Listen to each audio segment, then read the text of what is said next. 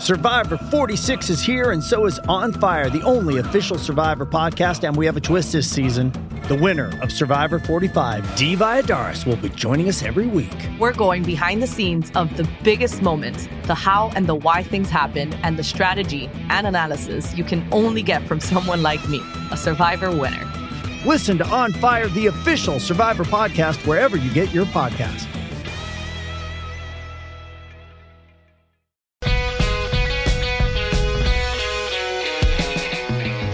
Benvenuti a In The Box, il podcast sul calcio inglese. Vi parla come sempre Paolo Avanti. Grandi talenti sotto l'occhio del nostro riflettore in questa nuova puntata. Parliamo infatti di Benjamin Mendy, il portiere del Chelsea sempre più fenomenale, e qualcuno ha invocato per lui persino il pallone d'oro. Poi occhio a due nomi nuovi emersi dal turno di Coppe Europee, Cole Palmer del Manchester City e Patson Daka del Leicester City. E infine torneremo a Newcastle, dove ne stanno succedendo di tutti i colori.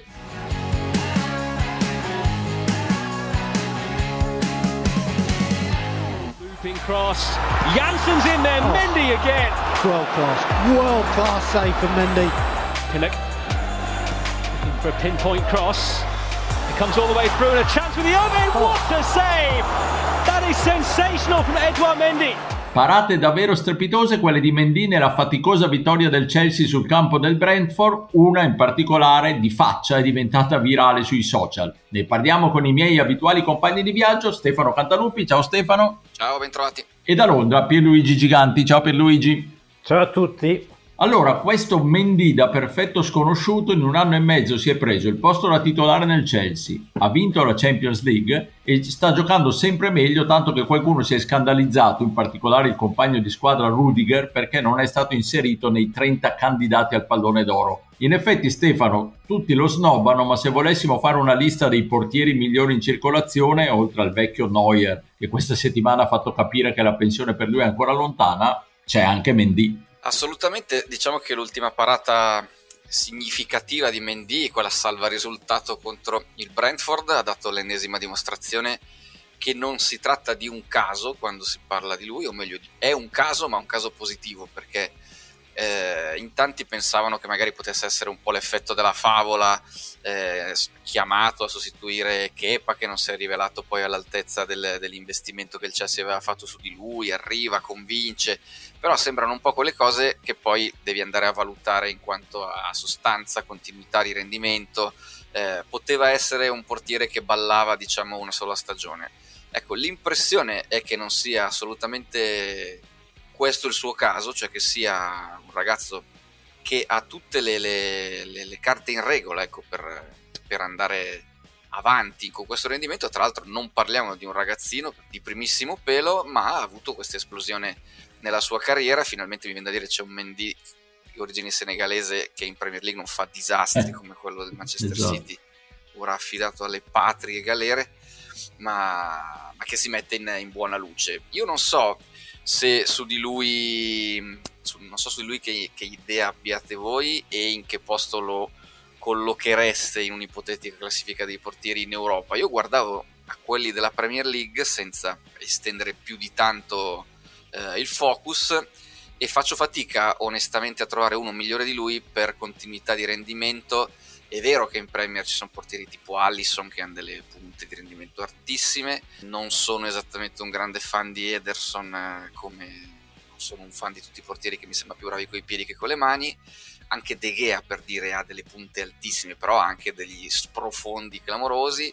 C'è il portiere nazionale inglese che è Pickford, c'è Schmeichel che invece è uno dei miei portieri preferiti, però io vi dico sinceramente, tra tutti i portieri della Premier League oggi faccio fatica a trovarne uno migliore. Non so che ne pensate. Sì, io sono d'accordo. L'impressione è sempre che il portiere continuo, quello che non fa disastri, viene un po', esce un po' dalla luce dei riflettori, viene un po' dimenticato. E poi c'è sempre il tema che avevamo già trattato nell'ultima puntata, quello dell'essere personaggio. Mendy non lo è, ne parlavamo nell'ultima puntata con Salah, e quindi inevitabilmente, qui faccio anche un po' un'autocritica da giornalista, se ne parla poco, però effettivamente come continuità e qualità di rendimento ce ne sono pochi come lui, sia in Premier che in Europa in generale. Pierluigi, sei d'accordo? Sì, sono d'accordo, io in Premier lo metto al primo posto, in Europa lo metto dietro soltanto a Oblak, che secondo me è ancora più completo ed è ancora più continuo rispetto al franco-senegalese. Comunque Mendy devo dire che ha intanto un fisico eccezionale, perché è alto del 94, longilineo, e poi ha una reattività e un'agilità, l'abbiamo visto a Brentford, che sono semplicemente mostruosi. È bravo nell'intercettare i cross alti, è anche bravo come shot stopper, diciamo. Forse l'area nella quale può ancora migliorare è il gioco con i piedi, sia nella distribuzione sia nelle situazioni in cui è chiamato a giocare da libero, no? Mi sembra che quella sia l'area, il tempismo anche in questi interventi è ancora una sua debolezza su cui può lavorare. Però l'altra cosa che a me ha anche stupito è, come diceva Stefano, non è un ragazzino perché ha 29 anni, anche se per un portiere è ancora comunque relativamente giovane, però ambientarsi come ha fatto lui in una squadra che non è semplice come il Chelsea, in una squadra piena di prime donne e anche in un ambiente non assolutamente banale, devo dire che è stato molto bravo, perché è riuscito a prendersi la fiducia dei compagni, a comandare la difesa. Quindi è stata una rivelazione che credo pochissimi si aspettassero una cosa del genere.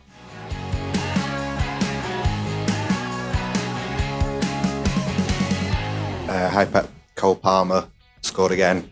Is it difficult not to get carried away when he plays like he does and doesn't seem fazed by anything?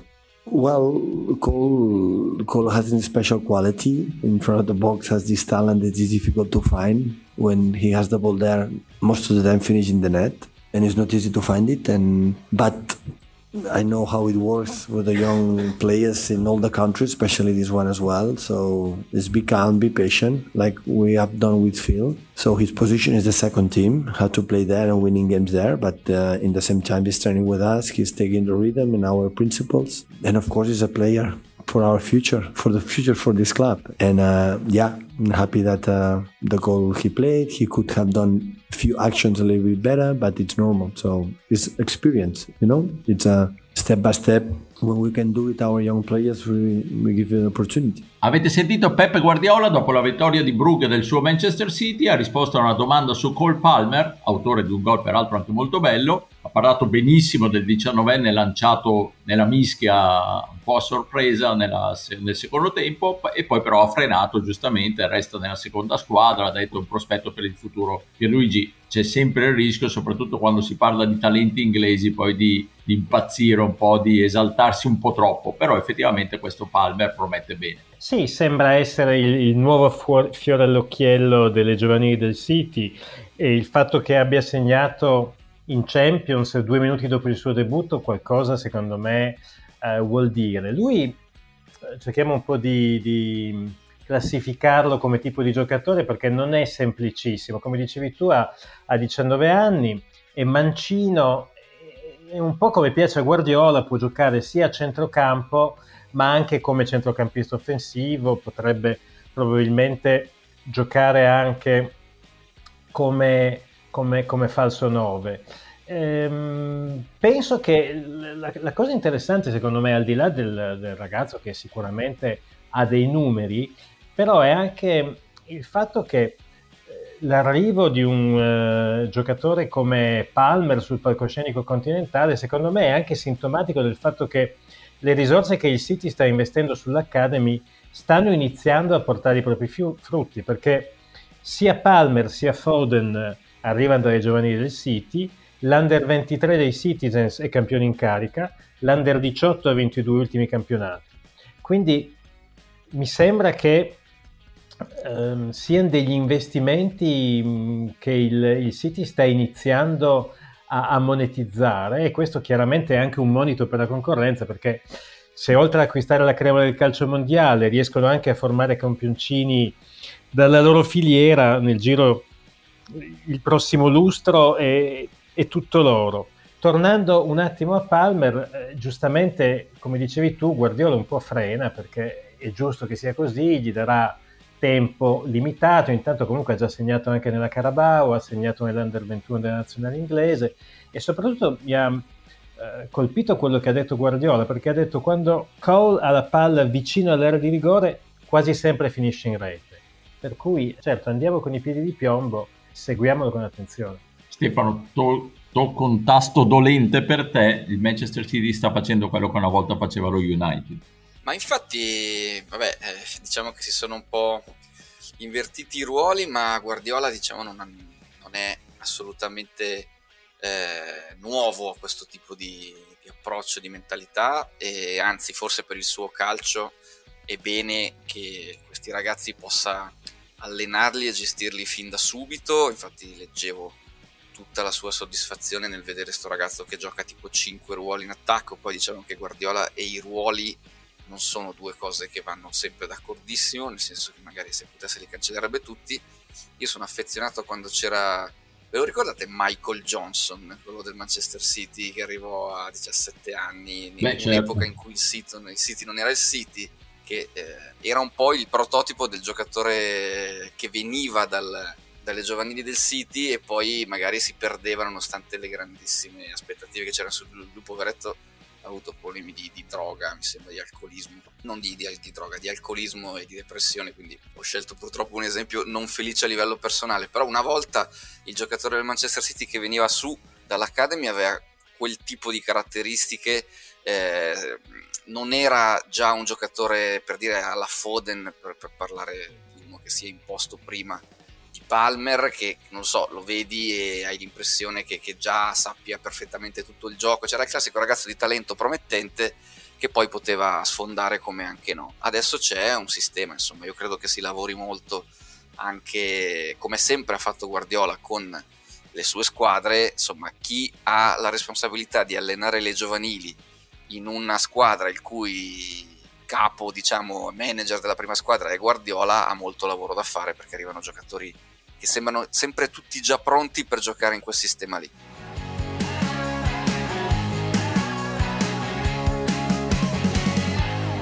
Yeah, what a ruthless display of finishing that was. Yeah, he's such a great finisher, Adam. We obviously seen it analyzing before bringing him in, and we've seen it in training, you know, both feet, left foot, right foot. Once he's away, you always back him to score. He's got a real cool finish going either way, and yeah, he showed that tonight. But also he's pressing, he's running, he was aggressive, and yeah, I was delighted for him. Great display and a great achievement for any player to score 4 goals in a game. Parole al miele anche quelle di Brendan Rodgers per il suo Daka subito dopo il 4-3 sul campo dello Spartak Mosca in Europa League, con 4 gol firmati appunto dall'attaccante zambiano. Un altro bel prospetto, vero Stefano?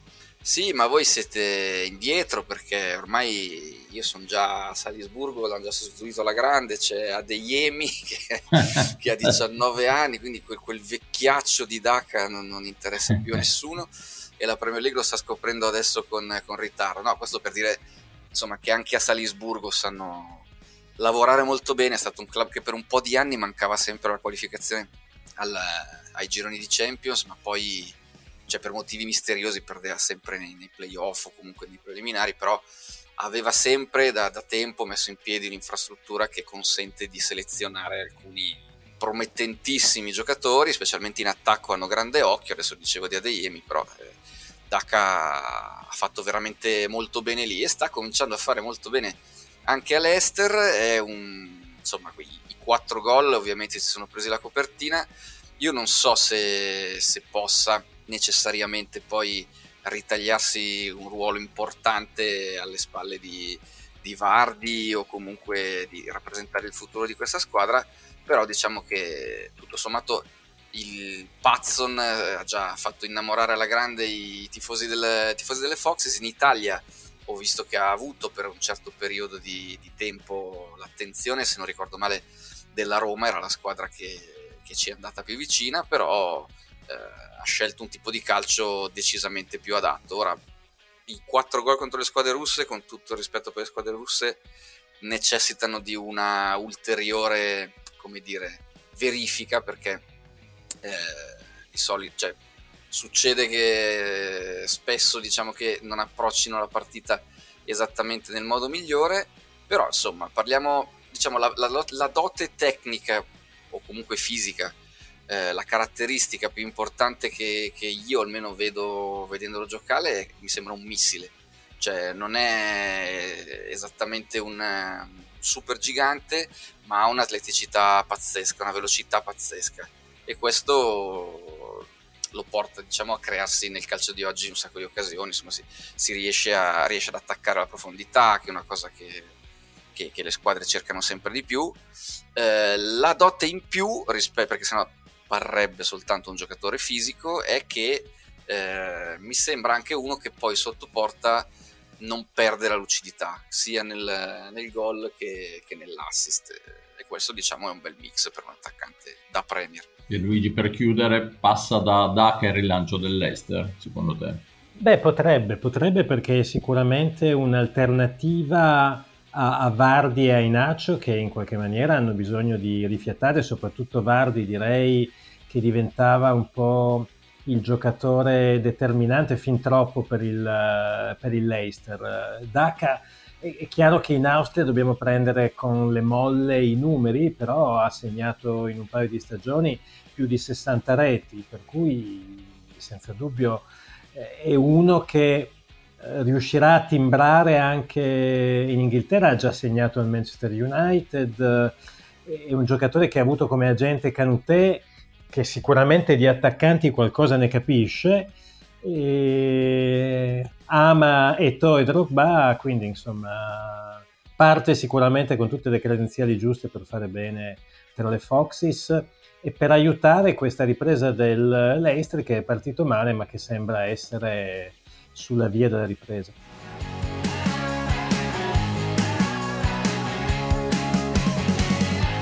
Let's bring you confirmation then of what we have heard in the past couple of moments. Newcastle United have confirmed that Steve Bruce has left his position as head coach by mutual consent, they say in their statement. He leaves Newcastle after more than 2 years in charge. He steered the club to 13th and 12th place finishes in the Premier League and reached the quarter-final stages in both the FA Cup and Carabao Cup during his time there. Bene ha fatto Sky UK a ricordare, l'avete appena sentito, il 12° e 13° posto del Newcastle con Steve Bruce, ma il tecnico delle Magpies, come ampiamente previsto, non è più l'allenatore del club più ricco del pianeta. Però Newcastle sta diventando un vero Luna Park e noi, nel momento in cui registriamo, siamo a un certo punto della vicenda, ma sicuramente da qui alle prossime ore succederà di tutto. Pierluigi, prese di posizione alla Premier League, Fonseca in pole per sostituire Bruce, il club che invita i suoi tifosi a non vestirsi da arabo. Che sta succedendo da quelle parti? Ne stanno succedendo parecchi. Intanto, come dicevi tu, Bruce ha lasciato, ovviamente in accordo con la società, si consolerà con i 7 milioni di sterline che sicuramente lo terranno tranquillo, sembra che andrà in pensione. Che cosa farà il Newcastle? Beh, intanto ci sono un insieme di obiettivi importanti che non sono solo quello dell'allenatore su cui dovranno andare a puntare, perché c'è comunque una situazione di academy che è stata ad esempio trascurata da tantissimo, infrastrutture che sono un po' decadenti, non tanto nello stadio quanto nel fatto che manchi comunque un complesso moderno di allenamento. C'è un problema di ricucire lo strappo con la tifoseria, di comunicazione che è anche importante. C'è il conflitto aperto con le altre squadre di Premier, le quali hanno votato contro una proposta di accordo in Premier, secondo cui le squadre potessero prendere degli accordi commerciali con dei business con cui avevano dei rapporti preesistenti, no? Quindi si cerca di evitare quello che è successo al City quando venne sponsorizzato dall'Etihad, e si cerca di evitare che il Newcastle possa avere degli introiti che arrivino da questa situazione. Per cui sì, è una situazione in pieno divenire, anche come dicevi tu, la questione dell'allenatore, si parla di Fonseca, ma anche Martinez, Howe, Favre, Lampard e Gerrard sembra che possano essere dei papabili. C'è bisogno di un direttore sportivo perché attualmente sostanzialmente manca, quindi insomma di roba da fare per la signora Stavley, che sarà il braccio operativo delle Magpies. Di roba da fare ce n'è veramente tanta. Stefano, ci divertiremo secondo me. Ma allora, tanto si divertirà Amanda, come diceva Pierluigi, che secondo me è più brava, come dire, a finalizzare questo tipo di operazioni complicate, ecco, piuttosto che poi a fare una vera gestione strutturale di una squadra come Newcastle. Cioè, a me già gasa la roba dei tifosi di Newcastle che vengono tutti vestiti da arabi e cominciano col ben noto umorismo dei sauditi, diciamo, a farsi ammonire su questo punto di vista. Io credo che non hanno nessuna chance i proprietari di limitare la fantasia, ecco, dei tifosi del Newcastle, perché sono poi vengono da anni veramente di repressione della passione, quindi stanno libero sfogo, ecco. Su Bruce ovviamente dispiace umanamente, c'è stato un bel post di tweet su Twitter di San Maximin che gli tributa tutti gli onori. Dal punto di vista umano devo dire che come tecnico ultimamente stentava, ma certamente non aveva a disposizione un grandissimo organico. Auguro al Newcastle magari di non andare come a prendere Ramsey e Rabiot come primi acquisti, perché non credo siano un po' gli uomini che fanno al caso loro. Magari qualche tifoso juventino che non è convintissimo dal loro apporto a centrocampo potrebbe essere invece speranzoso su questo tipo di passaggio da bianconero a bianconero. Insomma, io credo che, come diceva Pierluigi, qui passi tutto tantissimo per quelle che saranno le regole, non tanto della Premier League nei confronti del Newcastle, che già sicuramente sarà un capitolo, sarà un tema, ma della UEFA, o comunque di quello che sarà l'organo regolatore del calcio internazionale, perché la battaglia contro, per esempio, club come il Paris Saint-Germain e i qatarioti è in atto, perché ci sono ancora spifferi più o meno sopiti di Superlega, ovviamente non della Superlega strabocciata sul nascere quando è nata, ma comunque del concetto di Superlega che tolga alla UEFA l'unico potere normativo, sanzionatorio, regolamentare del calcio, e le regole sono tutto. Cioè, per farla breve e chiudere, se il Newcastle può spendere illimitatamente perché comunque trova un escamotage affinché praticamente uno stato o una dinastia dietro possa immettere liquidità illimitata, e allora io lo vedo facilmente Haaland, Mbappé magari no, ma insomma, cioè, io li vedo facilmente andare a vedere quanto è bello il nord-est dell'Inghilterra, mentre invece se questa cosa non avviene più, se i rubinetti vengono chiusi in questo senso, non è così facile allestire una squadra che possa reggere il passo di squadre che da tanti anni ormai dominano come Liverpool, Manchester City, Chelsea. È tutto lì, insomma, sarà da vedere quello che succederà nella grande battaglia e nel grande dialogo tra i top team europei e la UEFA, quindi staremo a vedere. Sì, e poi ci vorrà anche un po' di pazienza. Quello che dici tu è il passaggio essenziale. Poi ci vorrà anche un po' di pazienza e pianificazione, perché non è che correranno tutti a giocare a Newcastle. Se dovesse retrocedere non correranno assolutamente, ma se dovesse anche salvarsi per un pelo, comunque un grande giocatore va a Newcastle e rischia di farsi almeno un anno senza Champions League, quindi. Però guarda che quando si staccano certi assegni, secondo me improvvisamente trovi tutto molto molto più interessante. Sì, beh, indubbiamente, certo, quello è vero. Però insomma, diciamo che non sarà immediato, non è che da un giorno all'altro fai una squadra stellare. Però il passaggio decisivo è quello che dicevi tu, Stefano, cioè è tutto lì.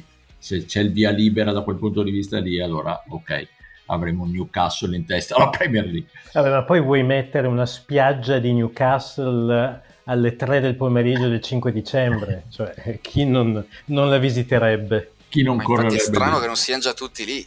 Esatto. Giù le mani da Newcastle, che io adoro. Bene, niente, staremo a vedere. Ho come l'impressione che nelle prossime puntate di In The Box ci occuperemo spesso di Newcastle. Vediamo quello che succederà. Intanto vi ringrazio Stefano Cantalupi. Ciao Stefano. Ciao, alla prossima. Ringrazio lo spiaggiato Pierluigi Giganti da Londra. Ciao, alla prossima settimana. E vi diamo appuntamento alla prossima settimana. Ciao a tutti.